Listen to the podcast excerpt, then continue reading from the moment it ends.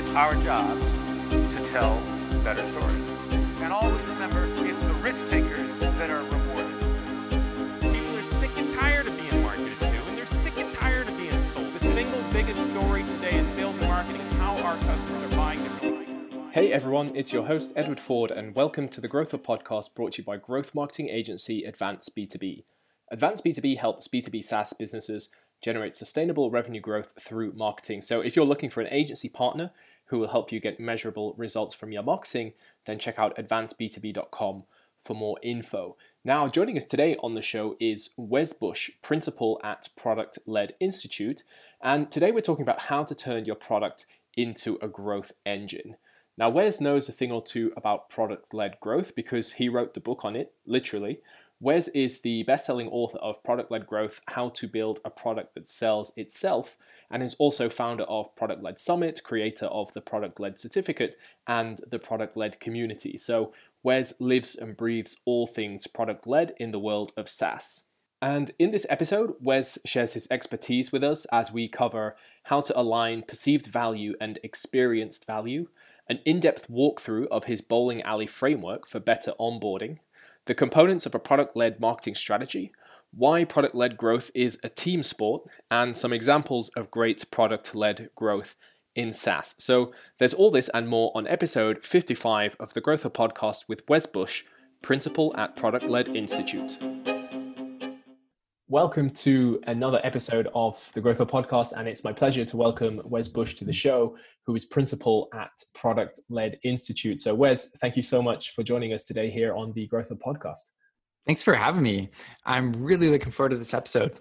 Yeah, same. We have been discussing this for some time now, so great we could catch up and dig into this. And today we're talking about product led growth, of course and how to turn your product into a growth engine. So I think to kick things off, let's start off with what actually is product led growth.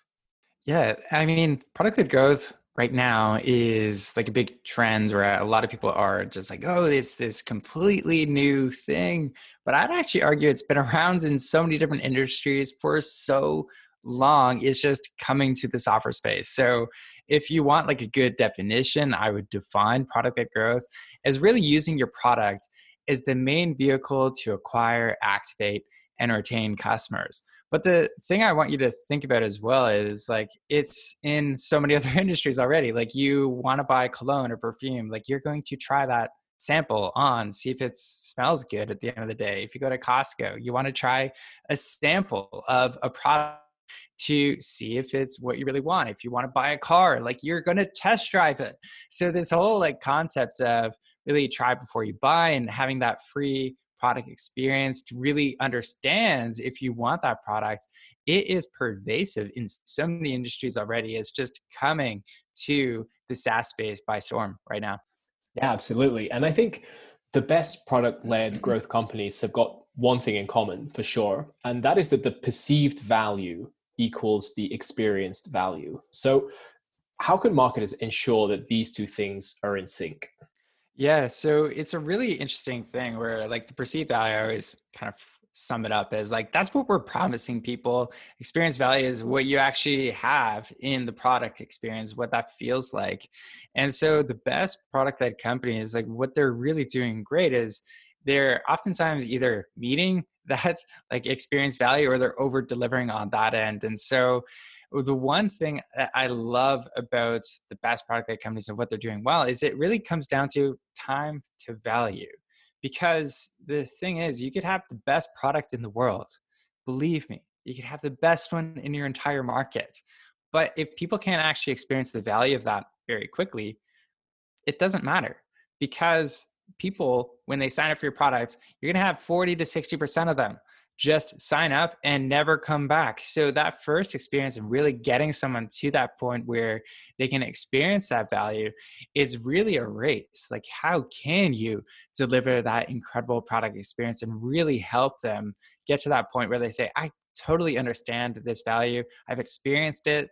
And at that point the reason why it's kind of at the crux of building a successful product led company is because once someone has experienced the core value of your product very quickly, that's when the they fully understand that value proposition on their own terms. They didn't have to get told what it was by your sales rep. No, they experienced it on their own. And that's so powerful because the majority of selling has already taken place. They understand your product, they understand how it helps people, they understand how valuable it is for them.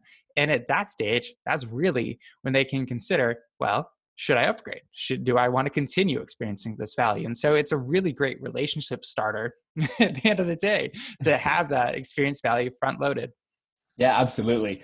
And I think this is a super important point. So, time to value, as you said, which is how long it takes a new user to experience the value you promised. And you actually use something quite interesting. So, something called the bowling alley framework to help SaaS companies improve their onboarding and reduce that time to value uh, without spending a dime on marketing. So, can you tell us more about this framework? Yeah, so the bowling alley framework is really a way to look at approaching your onboarding experience because, like I mentioned a little bit earlier, that first product experience is make or break for the majority of people signing up for your product. You're going to lose that 40, 60% of people in that first product experience. So when you think of even just bowling, to take it a step back here, the first time you're bowling, are you going to get a strike?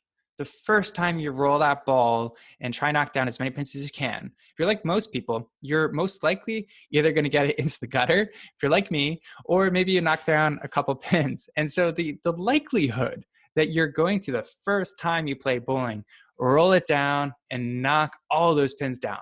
It's so low. And so when it comes to your product experience, a lot of us are kind of naive in thinking that, hey, when someone first signs up for our product, even if we don't guide them, they're going to be able to really strike out, experience the value of the product on their own. It's a huge ask. And what often ends up happening when people sign up for your product, if you don't do any form of guidance, they wander around. If it's complex too, they, they really get lost and wind up in some of those features that maybe they've never seen before and are really complicated.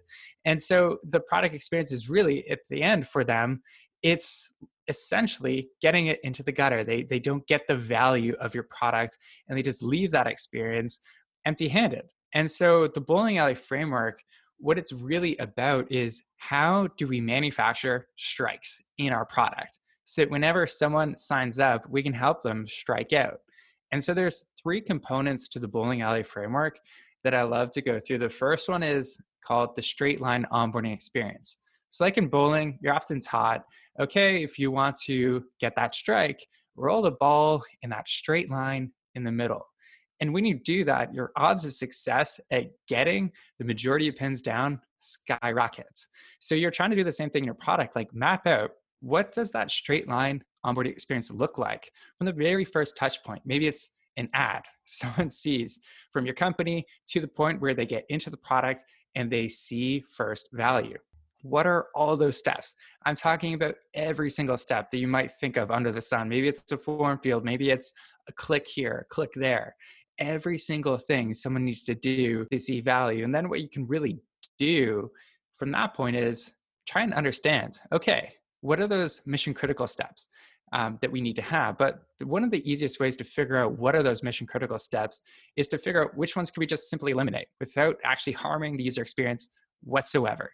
And oftentimes there's about like 20 to 30% of these steps companies can just immediately remove. And then there's also the tricky ones, which are, I call them the advanced steps, which is maybe it's something like a new feature that you want to show off to some people that sign up for your product but maybe it's it's complex and maybe it's not the right time for to show them that. Maybe that's something you show for the second time user or the third time they log into the product or maybe when they check out that part of the product it's all contextual.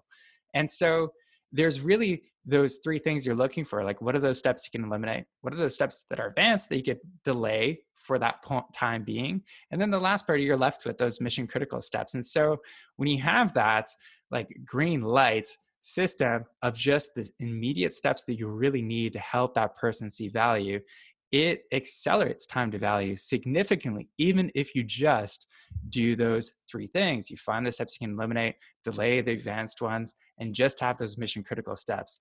I've done this with a bunch of companies and they usually see like a pretty big MRR boost by just applying that concept of the bowling alley framework.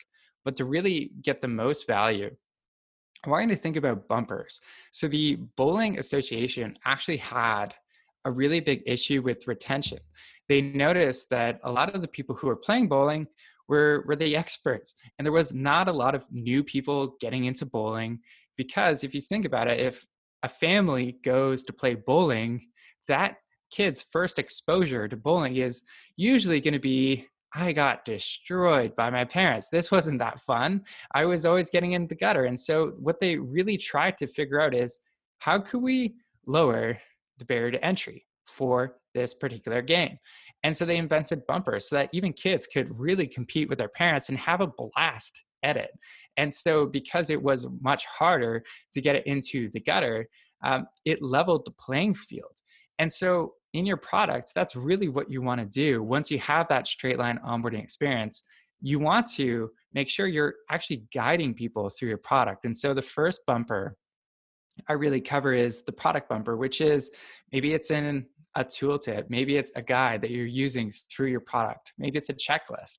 Like, what are those specific things that you could do in your product experience to really map out and guide people through that straight line onboarding experience. Think of it kind of like a, a Sherpa or a guide. If you're going up a mountain, like how are you actually being proactively helpful to get this person to the point where they totally understand the value of your product?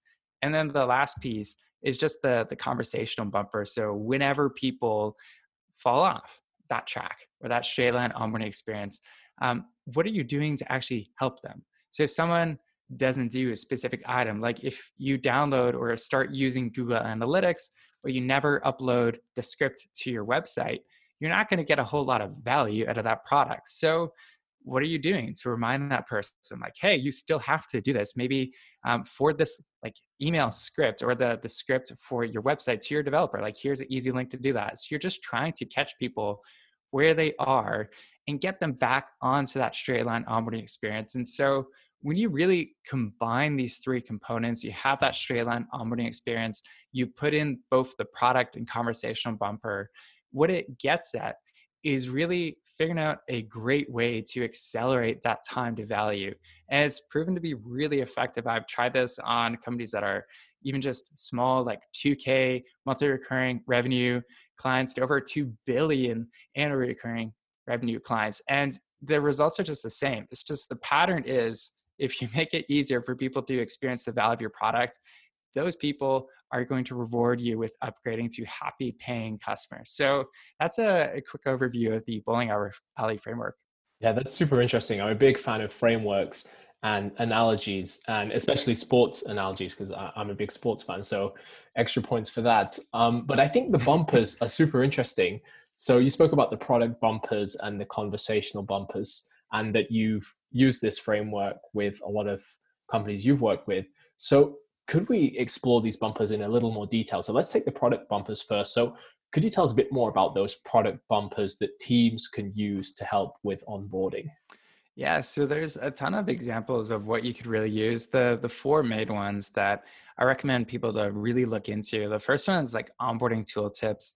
Now, I'm really product agnostic in terms of what you use to help someone go from point A to point B in your product, but it really could look like you just guide people through these tooltips uh, through each of the steps on that straight line onboarding experience it could also just be a native part of your product. So, like something like a product tour is really effective if you, you're trying to visualize this with me. Like, whenever someone signs up for your product, you could really just show them, like, or ask them, what do you want to accomplish today? If you have a multi product company, this is really effective. For instance, if you have three products, like one of them could be, do you want to track your finances? So you ask people that question.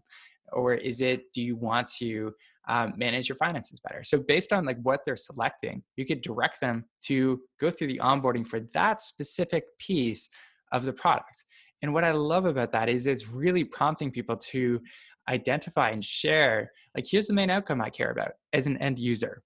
You can like take people through the entire product experience, but if you don't solve that one core problem that they had when initially they signed up, you are going to be losing people in droves. So, product tours are a really effective way of really just mapping that out. The other one is checklists. So, the first part of that straight line, well, the bowling alley framework was the straight line onboarding experience. And so, what you really get at the end of that exercise is knowing exactly what steps someone needs to do to see value from your product.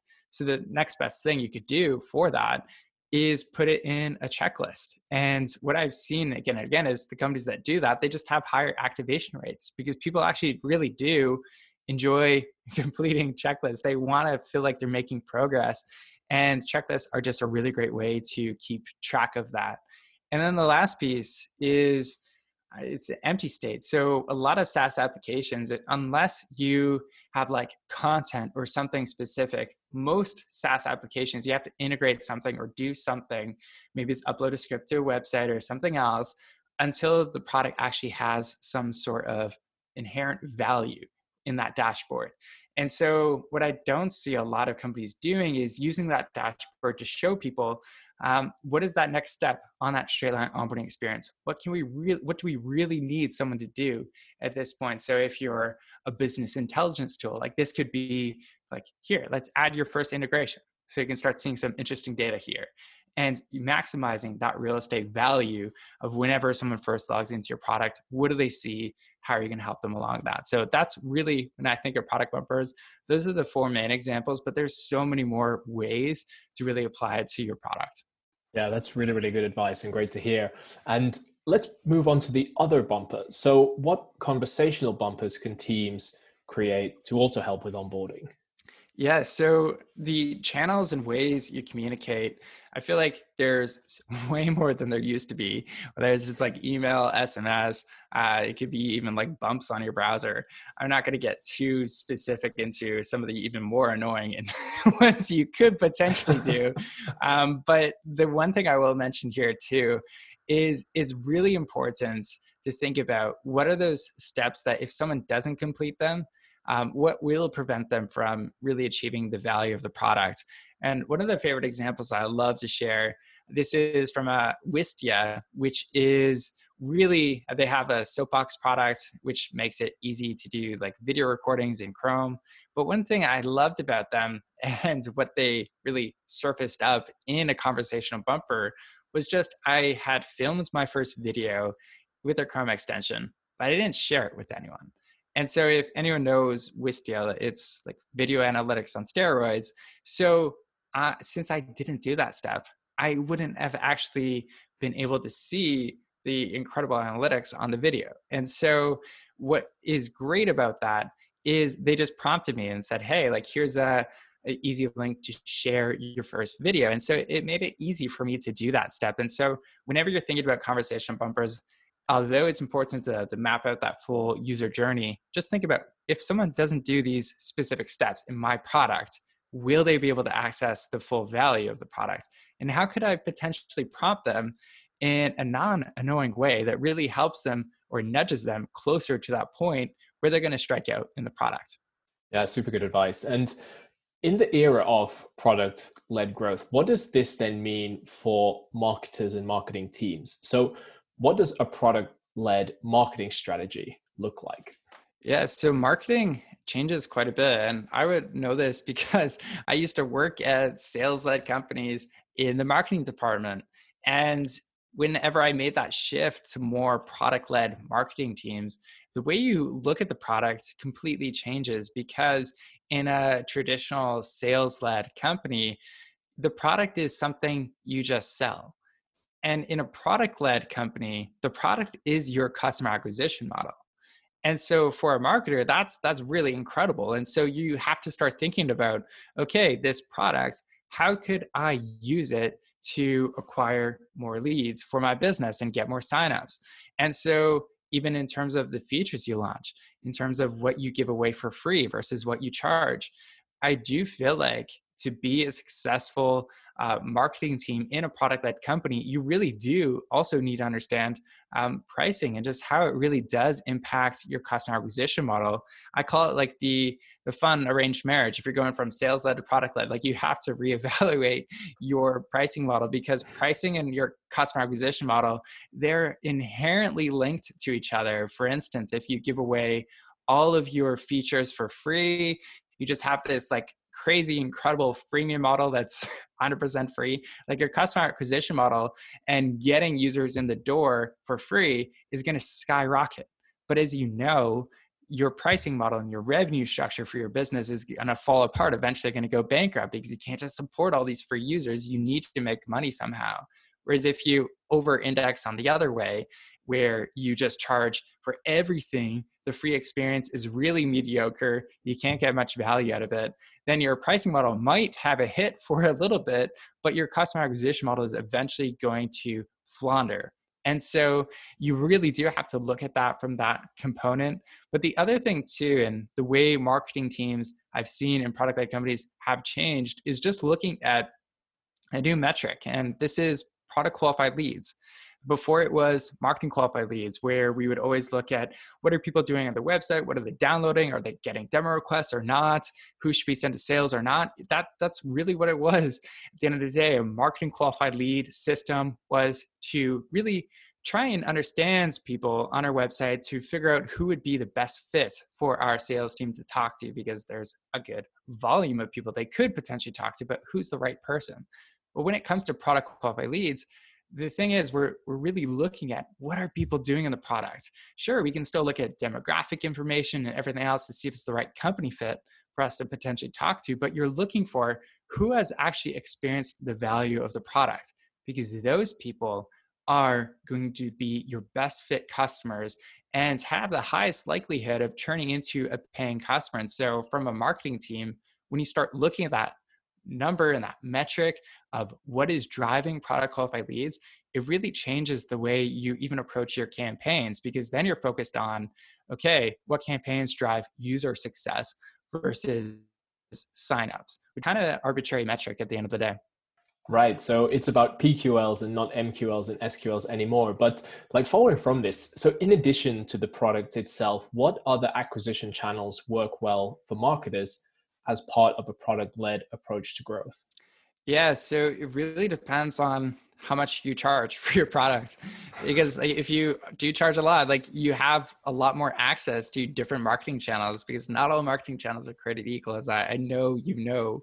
But if for a lot of product led companies, there is they either like service the SMB space or maybe they just sell at a lower price point. And so that does actually limit what are those acquisition channels that can work for you very well. And so organic is always one of those ones that I have seen again and again work extremely well for product led companies because it's usually a lot more affordable than other channels. And if you're dealing with volume of people signing up through organic, um, the unit economics metrics just work a lot better. With that said, that's not really at paid channels or anything else. It's just you have to really look at what is the cost per sign up and also cost per product qualified lead and what is the the payback period on that too. So, I mean, it's not anything groundbreaking I'm going to share there, but it's just kind of kind of common sense in terms of how you approach prioritizing what are those marketing channels that are going to serve your business the best. Yeah, absolutely. And I think product led growth is very much a team game. So, how should marketing, sales, product, and customer success teams work together? Yeah, and you nailed it on the head. Product led growth is a team game because a lot of people try and just think like, okay, maybe it's just we just launch a freemium or free trial model and we're, we're good to go. We're fully product led. I would actually argue you could still have a free trial freemium model and be completely sales led. It, it doesn't really mean too much. It really matters how you treat those users when you're in your product. And that means every team has to be on board. So from your marketing team, you should be prioritizing signups. Who is signing up for the product? Like if your marketing team is focused all over the place and generating leads for uh, this white paper, that white paper, it's like the main CTA. What you really need to drive towards is getting people to sign up. and driving as many of those product qualified leads as possible, like have that quality metric in place. Now, for your sales team, what they should be looking at is also product qualified leads. Like, who are these best fit people and best fit users that would be a great fit for our product? And by reaching out to these people at that opportune moment when they experience the value, that's when the sales team is able to be most helpful. And maybe it's building that internal business case for uh, someone who really enjoyed the product, but they're just not sure how to get it into their whole organization. And so there's a room for every team to really involve themselves in this process. And even for customer support, this one, like they can easily get overwhelmed, especially if you have a freemium model. So having someone on that team really looking at what are the the reoccurring requests here maybe that person's looking at requests in a different way like a request is a bug how do we eliminate this? I know Atlassian's the ceo is famous at looking at a lot of these support requests as bugs and just saying why are people having to reach out to us? We need to solve this problem. There's clearly an issue here that needs to be fixed. And so a lot of the best product led companies they do have systems, processes, even activities in place to really understand the end user better. And so I know at Wistia they're doing FullStory Fridays to really um, get people looking at how people were signing up for the product, what were the problems they were running into. I know another company that just made the shift from sales led to product led in Brazil. They're uh, really massive company, but they focus on really just getting more people into a room where a user researcher will interview customers and everyone can learn from that customer and just what are the main problems they are solving for. So it is absolutely, I'm glad you brought it up, a team game. And you need to approach it as one and really all contribute to the end user success. Yeah, absolutely. And can you give us some examples of what good product led growth and product led marketing looks like? Yeah. And so for good product led marketing teams, what I've seen work really well is just trying to think of okay, how do we use this product to accelerate our growth? So maybe that is someone thinking about what are those features we give away for free that might be more viral. And so not all products, especially in the B2B world, are blessed with some form of virality. some like Mixmax, for instance, uh, if you ever used it, it's in Gmail and a bunch of other email clients, I believe by now. And so whenever you're sharing email, for instance, like it could be at the bottom of your email, people see that um, CTA to sign up and use Mixmax as well. And so there's lots of ways you can bake growth into your product from a marketer's perspective. And so that is one of the things that I think a lot of companies quickly overlook but it's really effective because if you're using your product to consistently fuel the growth of your business and is bringing in more users if each user brings in two users it really creates this fascinating um, viral growth for your business. And so, yeah, if you're thinking about a good marketer in a product led company, what does that look like? They're really just trying to explore how could we potentially use this product um, through our entire funnel to really accelerate the growth. And sometimes that might just start with creating a free tool. So there's, for instance, a good example is HubSpot's uh, website grader, or there's WordStream's AdWords grader. And so a lot of these tools, what they were doing is really just trying to understand your business better. You get a quick result at the end, some insight into how to run your business better. And it fed the growth. They got lots of leads and contacts, um, and they were providing an insane amount of value through this tool. And so I really do feel like marketers need to start looking at okay, there's guides and white papers and content we can write, but what might be a tool that this person or potential buyer would have a really great time using and get a ton of value out of. So, um, using the product is one of the easiest ways to accelerate that growth. Yeah, really good advice and good ideas there for everyone listening. So, Wes, I have to say, this is super good. And we can actually move on to our closing questions and our Fast Five challenge. So, to wrap things up, I'll ask five questions, and all you need to do is answer as quickly as possible. So, are you ready? I am ready to go whenever you are. All right, let's do it. So, first question What's the one book you would recommend others to read? I would say that one of the books that is really mm-hmm. great is How to Win Friends, Influence People. If you're a marketer, just start there. it's like the best book for any marketer to learn how to interact better with people. Yeah. And I could also add that if anyone is looking to read up on product led growth, then Wes, you have your own book that you wrote on the topic. So I'm going to throw that in as a, a second plug there. So definitely check that out as well. Thanks. Uh, second question SaaS company you love and why? Okay, so I've been totally nerding out about this one for a while now, but MindMeister, it's a mind mapping tool. And if you write a lot of content or create a lot of content, um, it is so helpful to just map out your brain. and it's got a great product experience. So uh, I recommend that. Okay, that sounds good. Third question favorite place to read about marketing online? Yeah, I was thinking about this one, but I would actually say Twitter because a lot of times it's just surface from other growth leaders. I don't have a specific source or email that I open, but um, Twitter just follow interesting people and they can do a lot of the hunting for you. Yeah, absolutely. Fourth question most important growth metric. Yes. So for a product led company, this is product qualified leads. And that's because every team needs to be using this. It's a unifying metric to make sure that everyone's looking at how do we measure user success in our product. Yeah, I was thinking you might say that actually. So uh, it's good to hear. And the fifth and final question best piece of advice for fellow marketers? Yes. So for fellow marketers, this really just comes down to research like understands the customer you're solving for understands like obviously the functional outcome of your product but also like what are the emotions and social drivers of that person buying your product? Because the biggest thing i see marketers not focusing on is understanding the customer. They just jump to tactics and ways of getting more people in door but understanding their pain point it's like the 80 20 of marketing. So focus there you'll see better results Yep, for sure. So, Wes, I have to say, this was awesome. And thank you so much for coming on the Growth Hub podcast. No worries. Thanks so much for having me.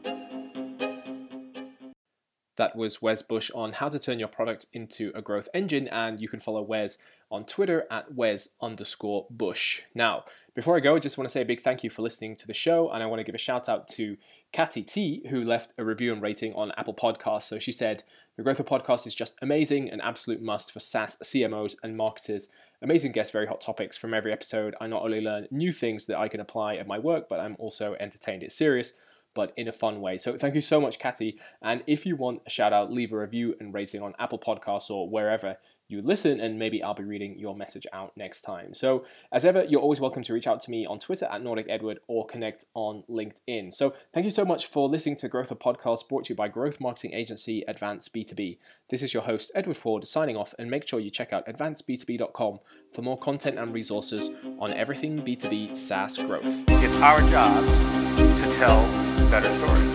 And always remember, it's the risk takers that are rewarded. People are sick and tired of being marketed to, and they're sick and tired of being sold. The single biggest story today in sales and marketing is how our customers are buying differently.